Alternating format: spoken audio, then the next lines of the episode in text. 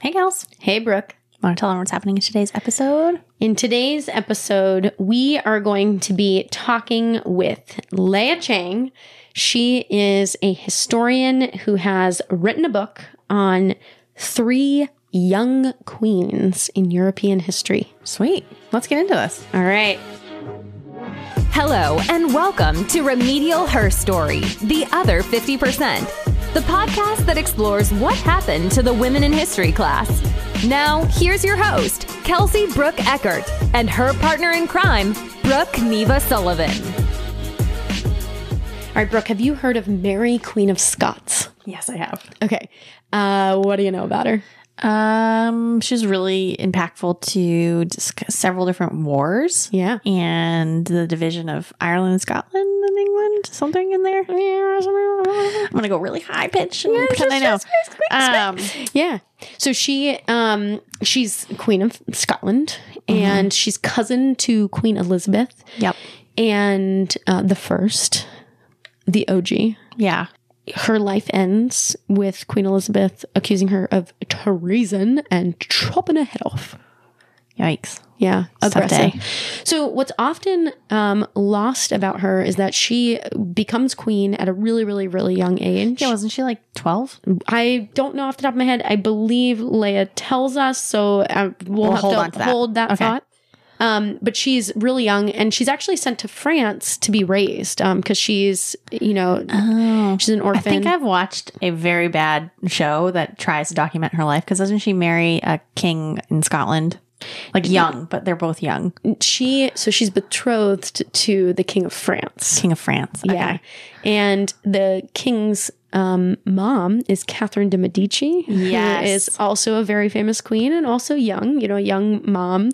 And um, Catherine has a daughter who uh, I honestly like know very little about Elizabeth de Valois, and um, her daughter is married off and becomes queen of Spain. And so you've got this queen of France, queen regent of France, this queen regent of Spain, and then this like straight up queen of Scotland, All And under the same all roof. under the same roof um, in these early years, and just like what a cool story to highlight three women, you know? So I think there's a WB show called Reign.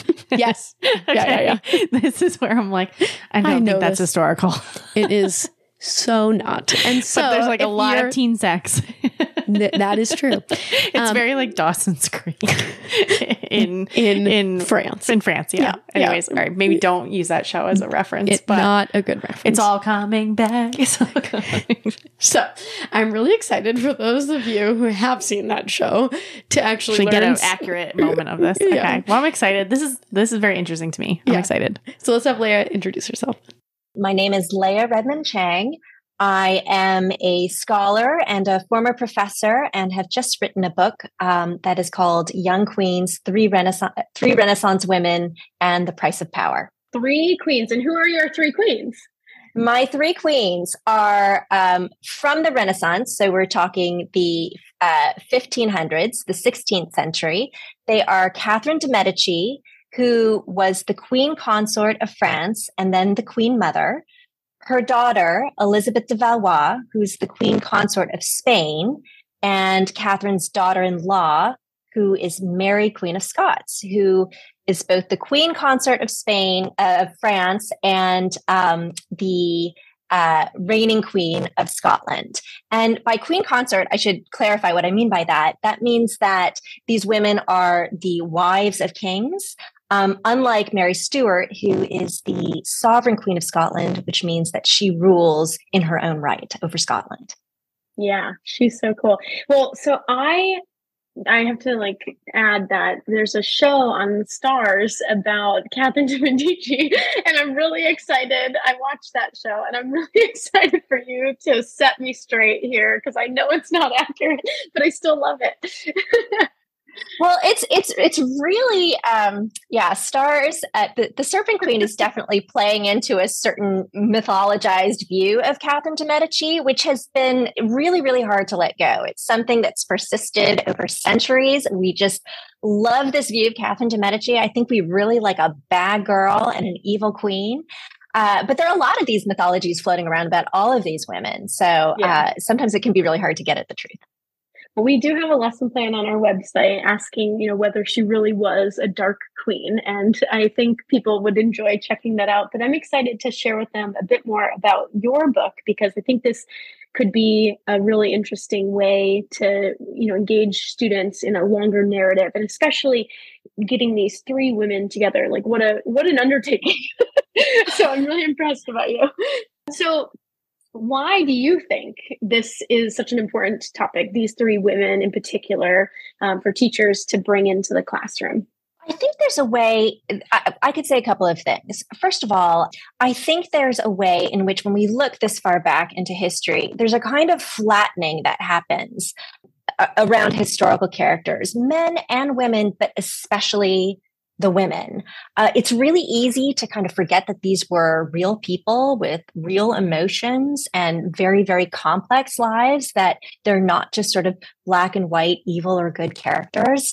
So, one of the things that I set out to do with this book is to create a really full portrait, a very intimate portrait of these women and to kind of show what it was like to be young and female and royal in the Renaissance.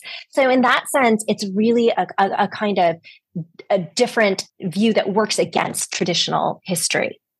Um, but the other thing, because I was setting out to do this complex portrait of women, the book tries to look at history from a female perspective, not only talking about issues that would have been important to women, and particularly when I say women, I should qualify, you know, for the most part in this book, uh, you know, these are young girls, these are teenagers. So issues that would have been important to teenage girls, some which seem really different from concerns that we would have today, but some which seem awfully similar, actually.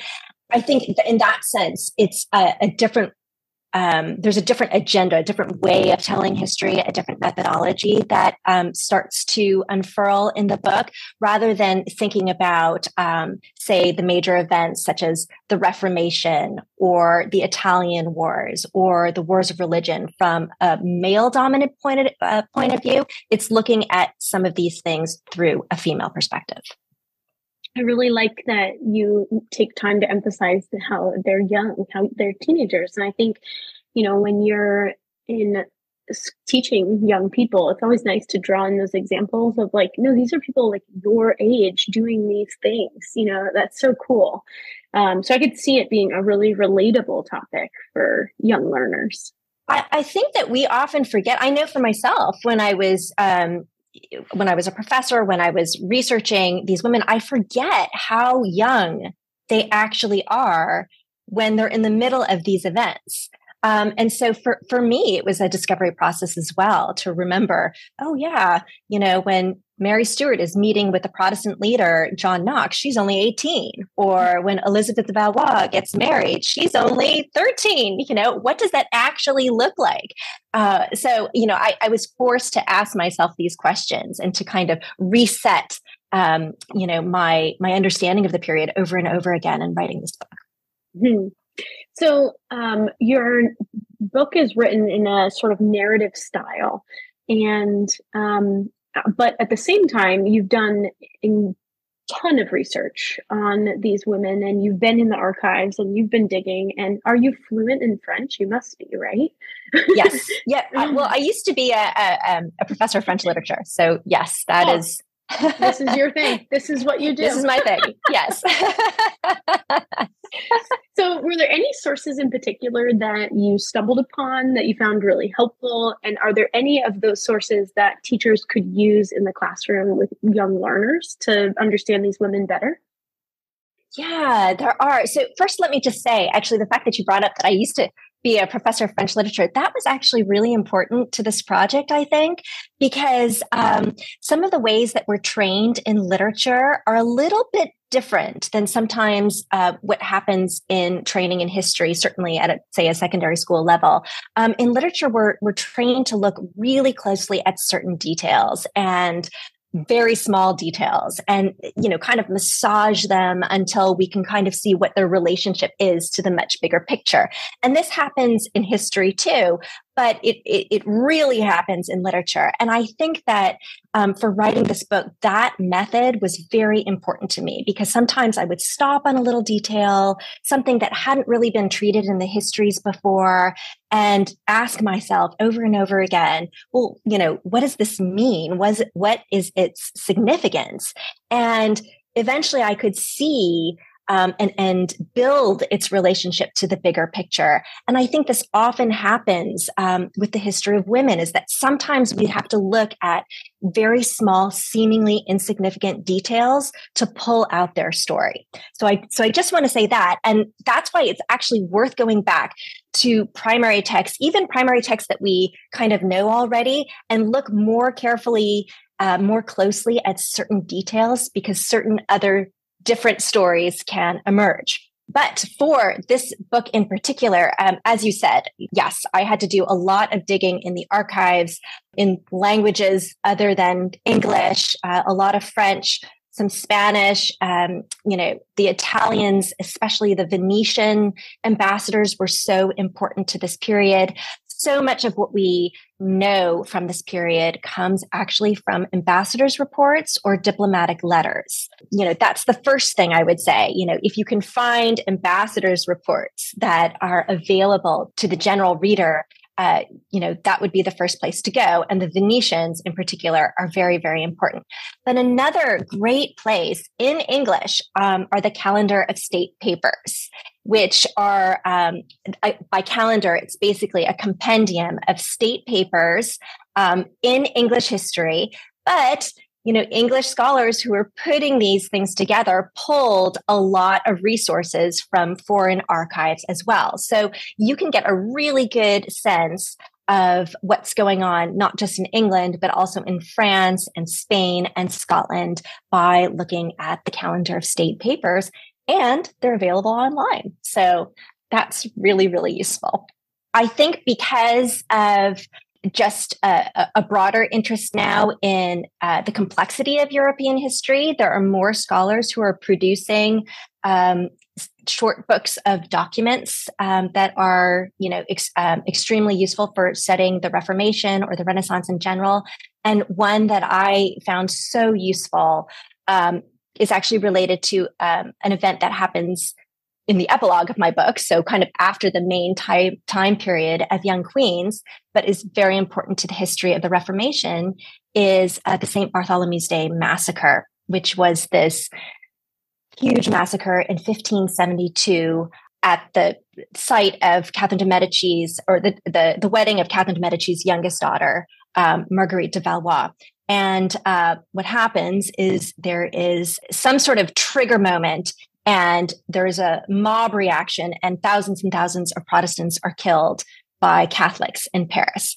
Well, Barbara Diefendorf has produced a wonderful compendium of primary documents um, about the St. Bartholomew's Day massacre, what is leading up to it, um, how it unfurls and then the aftermath. And I think it's tremendous because um, it's one of the few widely available resources where you really hear the voices of everyday people um, talking about this phenomenon, which, you know, historians really know about this. Um, people who study the Reformation know about this, but I think that the general public in general doesn't know about the St. Bartholomew's Day massacre. Yeah, I only recently stumbled upon this event and I you know, I, one of the things that I found really interesting is that Catherine de Medici is sort of sometimes blamed for it. And um, where do you stand on that after all of your research? I mean, you could really have you could really have you know a whole argument with people about this, and but it's it's really important to know that she is blamed because that is probably one of the reasons why she's been seen as this black queen ever since. Yeah. Um, because I, the Protestant my understanding is that she generally did a lot to create peace between Protestants and Catholics, and then this whole event seems, is blamed on. Yes, so. yes, she seems much more interested in uh, in you know compromise between the two sides, Protestants and, and Catholics in France. Um, much to the chagrin of other monarchs in Europe who did not like her policies of toleration. Um, and a lot of a lot of Protestants and Catholics in France hated her policies of toleration too. So yeah, but but she really stuck with it. And then this event happens in 1572. The truth is, is that we will never truly know the truth. We will never know what happened. But I, I think the truth probably lies somewhere in the middle. Um, a number of scholars uh, tend to think that probably what happened is that there was a royal order um, to assassinate the Protestant leadership, to kind of, you know, diffuse their power by eliminating the leadership.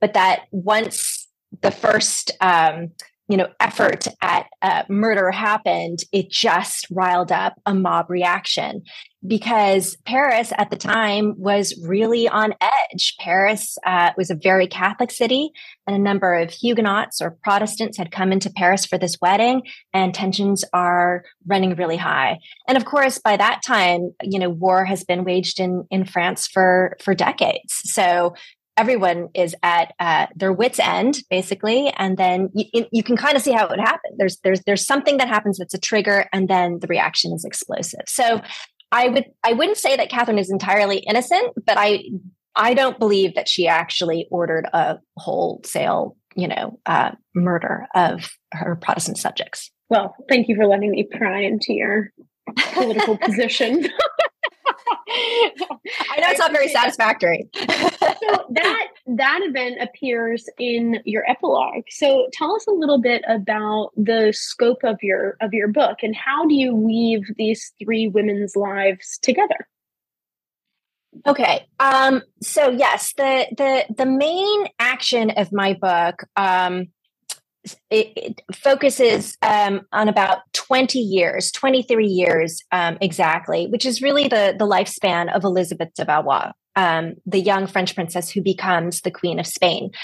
Uh, uh of course, you know, She's the whole book is actually 23. Much, She's only 23 years old when she dies. Yeah, oh I don't know if that's a spoiler, but yes, okay. yes, uh, yeah, I know. They are so I know. young. It's so they are so young. They are so young, and and definitely with Elizabeth, I I often wonder what would have happened if she had lived. I, I really think a number of things might have been different um, had she lived. She she really was her mother's daughter, and um, her, her mother was really training her how to be a, a political actor and she was learning.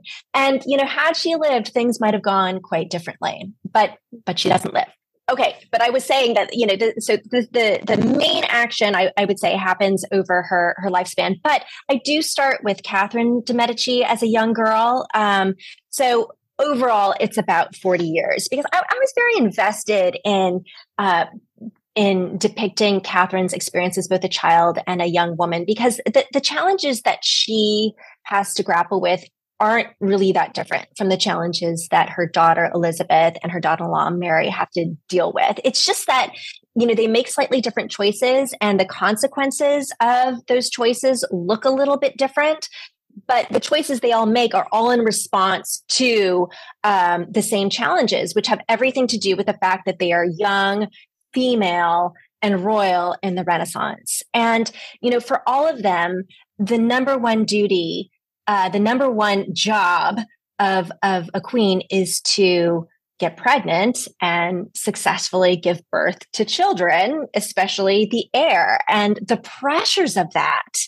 um, the political pressures of that, definitely take a toll on all three of them. So I, I, wanted to start to map out, I wanted to begin with Catherine uh, because you see how from the very beginning, um, as a very, very young child, she's thrust into this political role.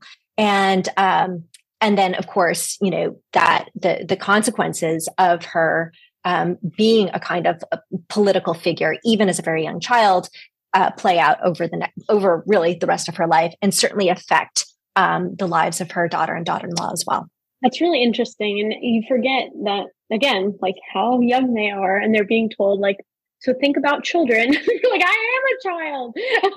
yeah, well, that's right, and and and you really see that with Elizabeth. I mean, there there, I think to modern readers, some of her experiences um, well, they sound almost abusive, but I, but I want to say that this was this was true for all young women in the Renaissance, you know, young royal women and aristocratic women, so not necessarily royalty, but nobility, um, are expected to make these dynastic marriages that um, further the ambition of their families, which means that they're often sent to their homes of their husbands by the time they're 14 years old.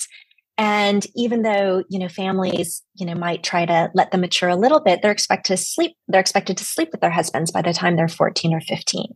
So, you know, again, these are these are things that that to us feel almost like child abuse, but the whole system is built on this type of um, you know, transaction, this this this sort of market of of of, of young girls. Hmm. So, what are some interesting, um, sto- you know? So you've got Catherine de Medici. She's the mother. She's the matriarch. She's got these two young women. One is her own child. One is married into her family. Does she? I mean, she must play since these things pass on to the next generation. She must play a role in, a, you know, enabling that system to continue oh, to exist. Yes, right? yeah. I mean, they can't yeah. they can't fight against the system, right? Exactly. Yeah. I mean, I, th- I think one thing that's important to you know sort of say, and you know, whenever we're talking about fem- feminism, is the ways in which women are, whether willfully or not, play into the system, right? Because they have to, you know. So um, that is definitely true for Catherine, who's quite ambitious. Um, for her for her own children. Um, you know, so Catherine is Italian on her dad's side. She's a Medici. They are very wealthy. They are very powerful. They control Florence, um, but they're but they're not royal, uh, which is quite important actually to Catherine's story.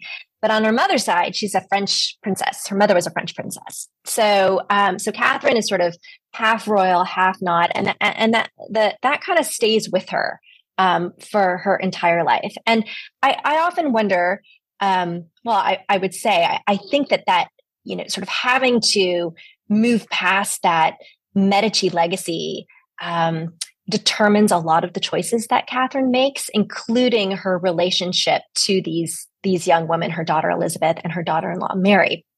So Mary does marry into Catherine's family, um, but Mary first comes to France when she's five years old.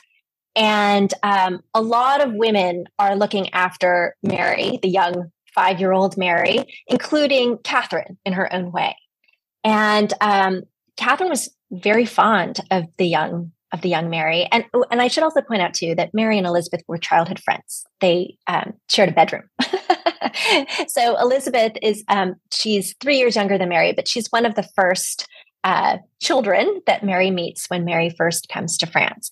So Catherine plays a very important role in the lives of both of these young women, even though they were raised in the royal nursery, which was physically distant from where Catherine was um, in Paris. Catherine is a very doting mother. Uh, kind of a helicopter mom, actually. And she eventually becomes a pretty controlling men- mother.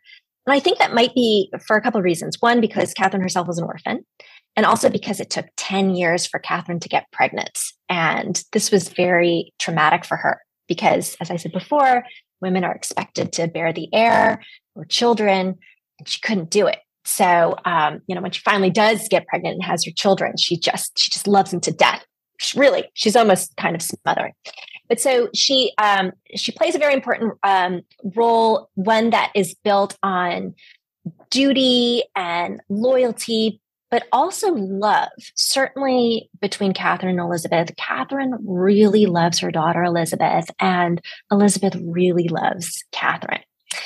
Now, Catherine's relationship to Mary does shift because even though she's quite fond of Mary when Mary was a child, eventually politics comes in. And the important thing to know is that even though Mary is related to Catherine through marriage, she's not related by any sort of close blood kinship bond. And that is going to make all the difference. Um, one thing that Mary will discover when she's older is that blood is thicker than water. and that Catherine and Elizabeth share a certain kind of bond that that Mary will never enjoy. That's got to be tough, right? Because she's also like, this is the only home she's really known because she came when she was five, right? So she's kind of like the ugly stepchild.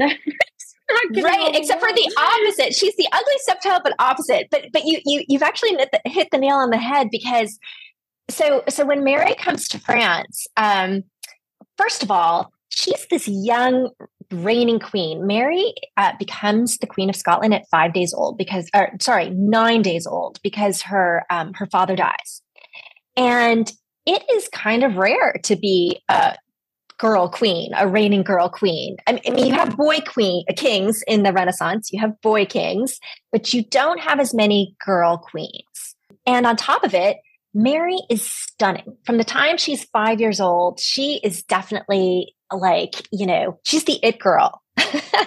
she's tall, she's very attractive, um, she's very articulate. She's older than all the French royal children. So as soon as she slips in there into that French royal nursery, she kind of rules the roost. You know how there are these kids, uh, people in general, but kids who just, I don't know, they have something. It's like a charisma, right? Like a je ne sais quoi. Well, Mary definitely had that. She and she had everyone kind of in her thrall from the time she she lands there. She does it through personality, but her political importance is also um, pivotal to that to that um, or key to that charisma because um, her future father-in-law, the King of France, Henry II, is hoping that by marrying his son to Mary, Queen of Scots, he will eventually get control of Scotland and England. So he is using Mary as um, a, a, way to achieve his imperial ambitions. And, and, and that is one of the ways in which Mary is quite representative, again, of the condition of young royal girls um, at the time, is that they are used as pawns. They, you know, through marriage, men kings or you know men who are the patriarchs of powerful families can can build their empires or their kingdoms or their careers. Um, so this mm-hmm. happens over and over again. So so she's not ugly. Yeah she's, she's not ugly. She's gorgeous and everyone loves her. But i but i think that you know even possibly quite early on that was a little bit of a thorn in catherine's side because you know I don't know how she felt about the fact that, you know, Mary uh, commanded so much attention, even as a young child, sometimes at the expense of her own children. Hmm. So, Mary, Queen of Scots, is married to the firstborn son, heir, right? Yes, Francis, who yeah. will become and, Francis II. Yes. And he is kind of a sickly kid, right? And he doesn't survive? Yeah, or? you know, again, I, you know, I, these are these uh, things that sometimes it is so hard to kind of uh, get a a really authentic picture because a lot of our understanding of these people um, has been affected by the reporting in the century since, right? And that reporting through propaganda or, or you know, history um, is often very influenced by various different agendas. So, you know, the, Francis, when by the time he becomes king, well, he's only 15 when he becomes king, and he doesn't last very long, just 18 months, and then and then he does die because he is he is sick. But because he only reigned for a short time, um, it, we have less of a true picture than you know we would have had had he lived for for longer. So, you know, he seems to be all the French royal ch- children seem to be fairly robust when they're young. Sure, they get sick, childhood illnesses, and you know they've got they've got some issues, but they do live. you know, and a lot of children we're dealing with a with a period of time when a lot of children die a lot um, before the age of seven. So the fact that you know Francis lives into his teens shows that he couldn't have been so sickly, right? You yeah. know, um, so but but he he's immature, you know. And again, if you kind of look at these young teenage boys, boys, you know, mature at like girls at at different rates, and he just is a little bit on the immature side, both physically mm. and um, and emotionally. I think so. When he inherits the throne, he's completely unprepared, and and Mary is also completely unprepared. And when he dies, she that's the end of her time in France. Like she goes back, or is she? Yes. Nope. Okay. That is the end of the time of her time in France. She's about 18 years old. And, you know, she's at that point considered the Queen Dowager, meaning she's the widow of the king who has died.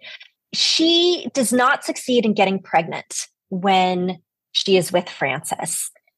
Had she had a child, um, that child would have become the next, well, if that child was a boy, that child would have been become the next king of France.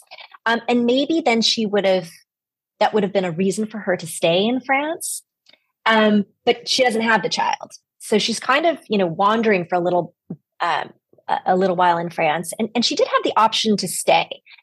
But eventually, uh, partially in response to the demands of her Scottish subjects, and also because she's pushed by her French family, her French relatives, the Guise, to return to Scotland and take charge there. But the thing is, is that um, while she lived in France, Mary really let the adults around her rule Scotland. So her mother um, whose name was Marie de Guise, stayed in Scotland and effectively ruled Scotland in Mary's place. And then she also got a lot of advice from her French uncles, the Guises, who were very, very powerful in France. And so, you know, she she kind of lets the adults do the ruling, so she herself never really gets a great education in how to do this. And then she's thrust back, you know, in Scotland and has to take over. And her story, once I feel like most people learn her story from that point forward because of her tension with Queen Elizabeth I of England. Yes. Um. And you know, there's been some many films that have dramatized that that experience and life. So her her life has a pretty tragic end with at least an accusation of oh, treason. Yeah. Oh, yeah. You know, but I think that all of that tragedy has something to do with her childhood in France.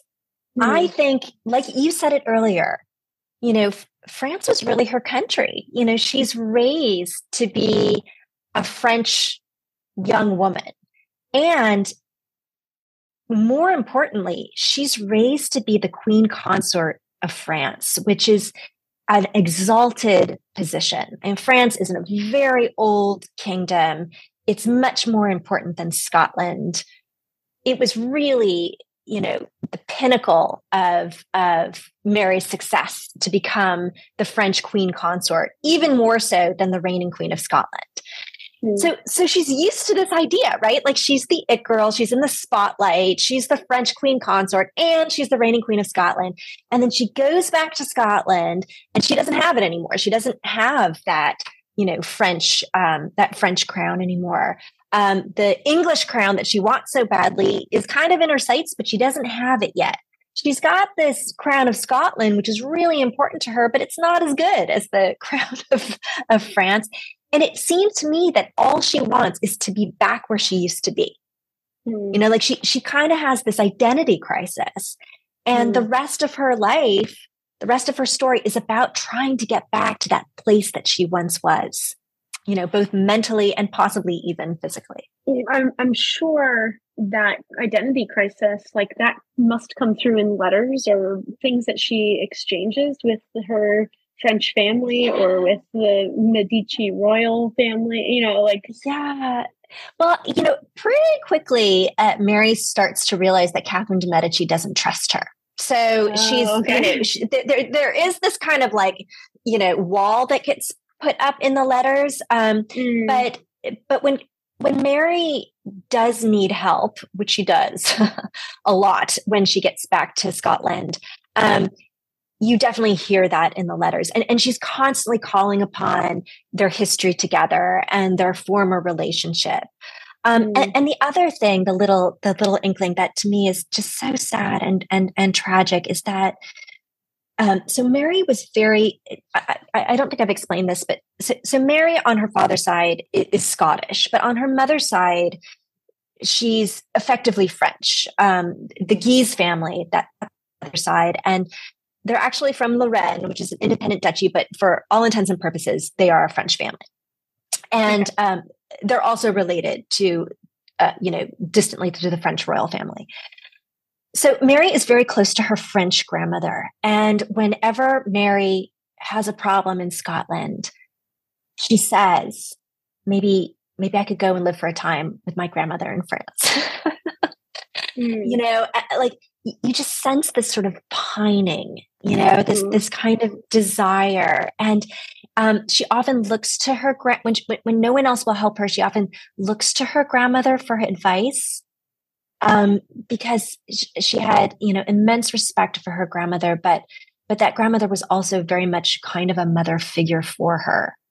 Um, so yeah, you you do you feel this longing um, in the letters I know that tragic story. She's, you know, forced to abd- she has two more marriages in her time her short yes. time in Scotland. She's forced to abdicate the throne because of all the Scottish people who politically dominate things and and whatever and then ultimately is is imprisoned and executed by her cousin, right? Which is just like the worst end yeah. to a life, you know, as you're like already depressed and pining for France. But what I don't know about is what happens to Catherine de Medici's daughter, who lives only 23 years. So yes, what happens to right. her in this? Okay, so yeah, so one of the reasons why the book ends why it, when it does in 1568 is because that's the year of the of the downfall of both the young queens, Mary, okay. Mary Queen of Scots, and Elizabeth de Valois. But Elizabeth de Valois' downfall is very, very different. Um, some would say it's not even a downfall; it's just a it's just a tragic death. Um, so so Elizabeth, yes, no one's heard of her unless you really study the period. Um, the, the reason why, yeah, yeah, yeah, yeah, yeah, yeah. Uh, no, understandably. So she's Catherine de Medici's first daughter and second child. Um, and you know, daughters are as important um, as sons uh, in in a royal family.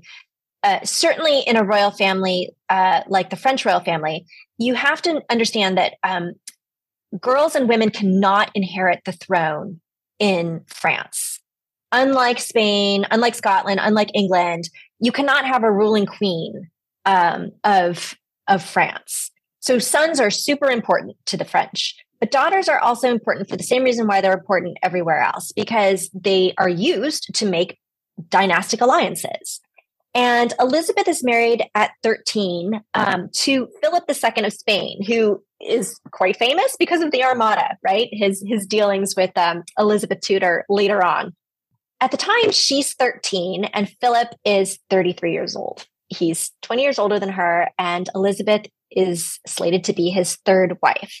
And the reason why they're getting married, and this shows the political importance of, of young girls, is that her marriage is part of a peace treaty ending generations of war between France and Spain.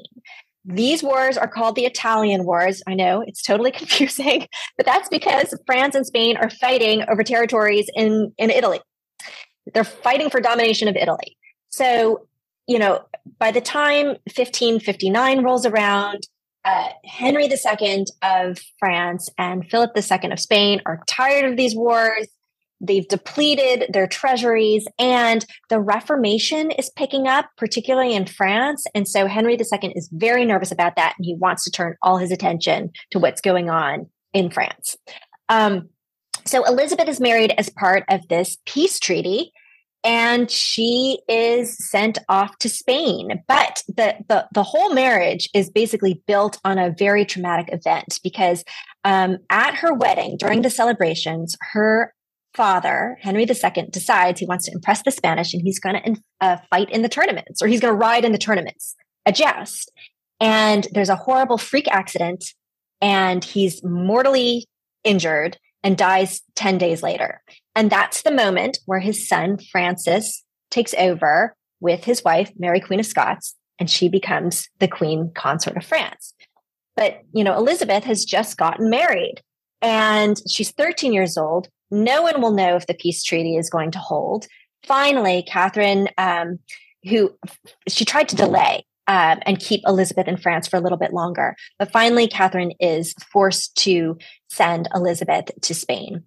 And so Elizabeth, uh, you know, basically rides into Spain on the heels of this very traumatic event and leaves behind both a mother who is grieving and um, a kingdom, her home kingdom of France, which is kind of in disarray because of the recent death of her father.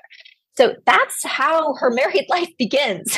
and you can imagine, you know, she's only 13 years old. Um, she's still playing with toys and dolls and with her little girlfriends. Like we have evidence of this. And one of the most astounding things about Elizabeth Valois is that we actually have a ton of documentation about her years in Spain, um, particularly around her health and her relationship with her ladies in waiting and her relationship with her mother. And that is because, as I said before, Catherine de Medici was a very much a helicopter parent. She's a controlling mom. She has spies in Spain, but she also has very, very loyal um, ambassadors and um, female diplomats who will report everything to her. And she wants to know everything that's going on with Elizabeth. So we have this wonderful paper trail of information. Um, now, just to give Catherine a little bit of a break, she's a controlling mom, but you can kind of understand it because now, you know, her teenage son has just inherited the throne of France, and she really wants to make sure that Elizabeth is settled and that the peace treaty remains intact between um, France and Spain. So it's really important for her that Elizabeth succeed as queen in Spain in order to keep that that that peace going between the two kingdoms. Um, the problem is is that Elizabeth, like her mother, has um, an infertility problem for years and years. She cannot get pregnant, and for a woman who's in the position of queen consort, that is a terrible place to be because a woman's security um, in court on the throne as the wife to the king is only assured if she gives birth to the heir. Um, otherwise, she could be repudiated. She could be sent back. And Catherine is terrified that that's what's going to happen, that Philip II is going to see her daughter as damaged goods and send her back. And then the peace treaty will, will falter. Do you want me to go on? I don't know. I need to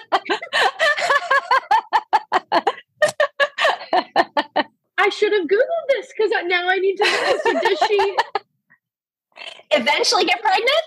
Yes, she does. Oh, um, gosh, okay. Oh, she does. And uh, Catherine tries to help in every way that she can. Uh, you know, actually, some of this correspondence is so touching because Catherine is like the mother you kind of don't want, but also the mother you do want, and also the mother-in-law that no man wants. You know, like she she is really meddling, and you know, definitely tries to impose herself. And you know, Elizabeth does grow up. She is always very attached to her mother, and this kind of annoys Philip II. But but she she does manage to kind of you know eventually you know create some distance which you can imagine in some ways is a little bit easier to do then than now because correspondence is all through letter. It takes weeks you know to um, to receive or send anything.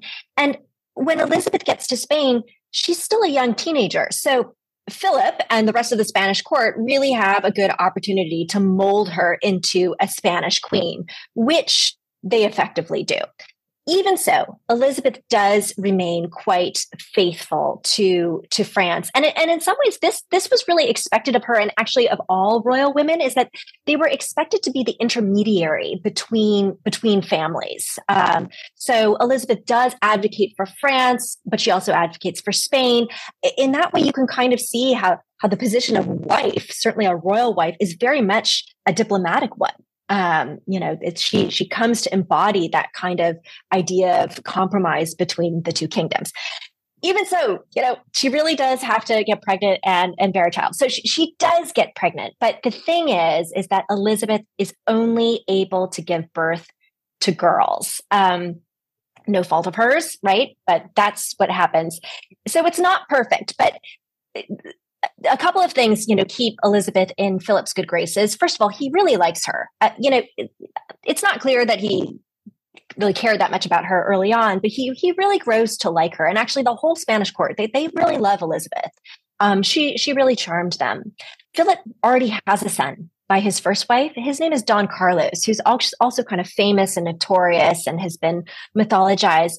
But Don Carlos is um, we're not quite sure the nature of his disability, but he's disabled in some way. Um, he's he's very unstable, and so Philip realizes that Don Carlos is probably not going to be uh, the young man who can inherit the throne of Spain. So that does put more pressure on Elizabeth.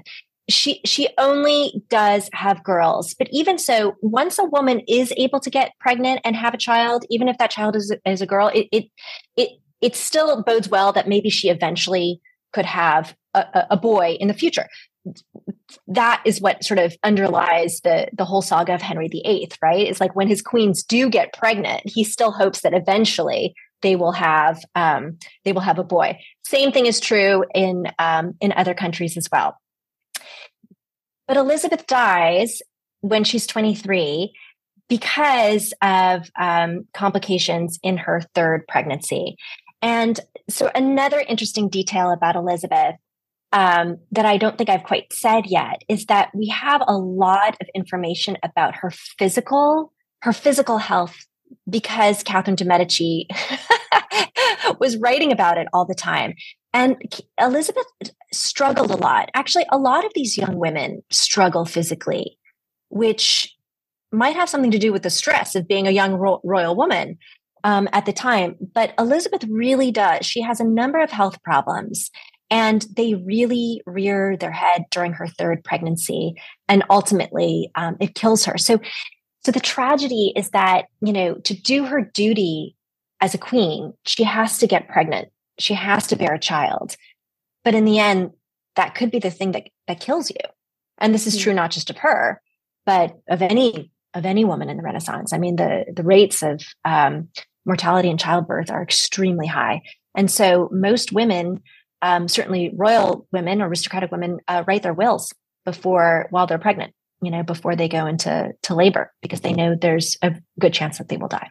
So I, it's kind of interesting that you ended there because she's dying doing like her job as a woman in that time, you know, like yeah, yeah. Well, the subtitle so my subtitle of the book the book's called young queens but the subtitle is three renaissance women and the price of power and i chose that subtitle because i, I wanted to put the emphasis on the women right mm-hmm. like yes these are particular queens some of you some of whom you've heard of and others you haven't but they're these are first and foremost women and their stories mm-hmm. are often echoed um, in the stories of other women you know, of the time period.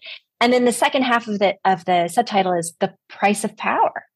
Mm-hmm. Because in the end, there is a cost to all this. And th- that cost, you know, has many different faces, but certainly for Elizabeth, you, you, you pay that price with your own life. That's what you do. Yeah.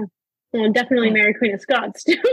oh, for sure. Yeah. And I mean, the, the the the real irony, the paradox with Mary Queen of Scots is that she does give birth to a boy successfully. But then that child is what allows her enemies to depose her. She does what she's supposed to do, but she loses anyways. Wow. Well, I, I I'm sitting here going, there's so many things that I could ask you, but I feel like people just need to read your book because this is so cool. and um and I think, you know, going back to the earlier commentary about how important this is, especially in the United States, I think there's sort of like a if it came before US history, could it really be that important? And yes is the answer. And I think one of the things that's so crucial about all of these characters that if there's people that are like, yeah, that's interesting, but like I don't really know how to incorporate it, is that you know, Philip, who we were just talking about, goes to war with Queen Elizabeth because she executes Mary, Queen of Scots, um, and also to sort of like, you know, spread Catholicism and take out the Protestant queen and all those things. Right. And he loses. And I think had he not lost that conflict, um, we might be speaking Spanish right now. Like, you know, like, well, so I think there's a lot exactly. of consequences all, of this period. All, all of that goes back. Had Elizabeth de Valois lived, she might have been able to help Mary. In fact, I don't want to give too much away, but Mary asks Elizabeth for help. Um, yeah. but it's too late, you know. Yeah. And there, there are a number of things, but but also in terms of of today, you know, I wrote this book as someone who's like, you know, quite informed by, uh, you know, um, sort of a feminist approaches to, to history, to literature, and, and sort of thematically, one of the things that I really wanted to emphasize here is the ways in which women, young women, and women's bodies have always been politicized. I mean, that is something that we are grappling with and i am trying to bring forward in this book is that you know young women's bodies have always been politicized with huge political consequences. They're they're you know that has always been part of you know establishing these systems of power. So thematically i do think that there are a number of parallels with today even if you know it seems like it's from long ago. Well that's an amazing way to end i think. Um, how can people find your book? Where is it?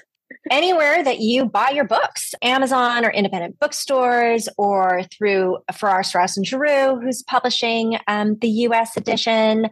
Really, anywhere uh, you can find a book, you will find Young Queens. So I hope that readers enjoy it.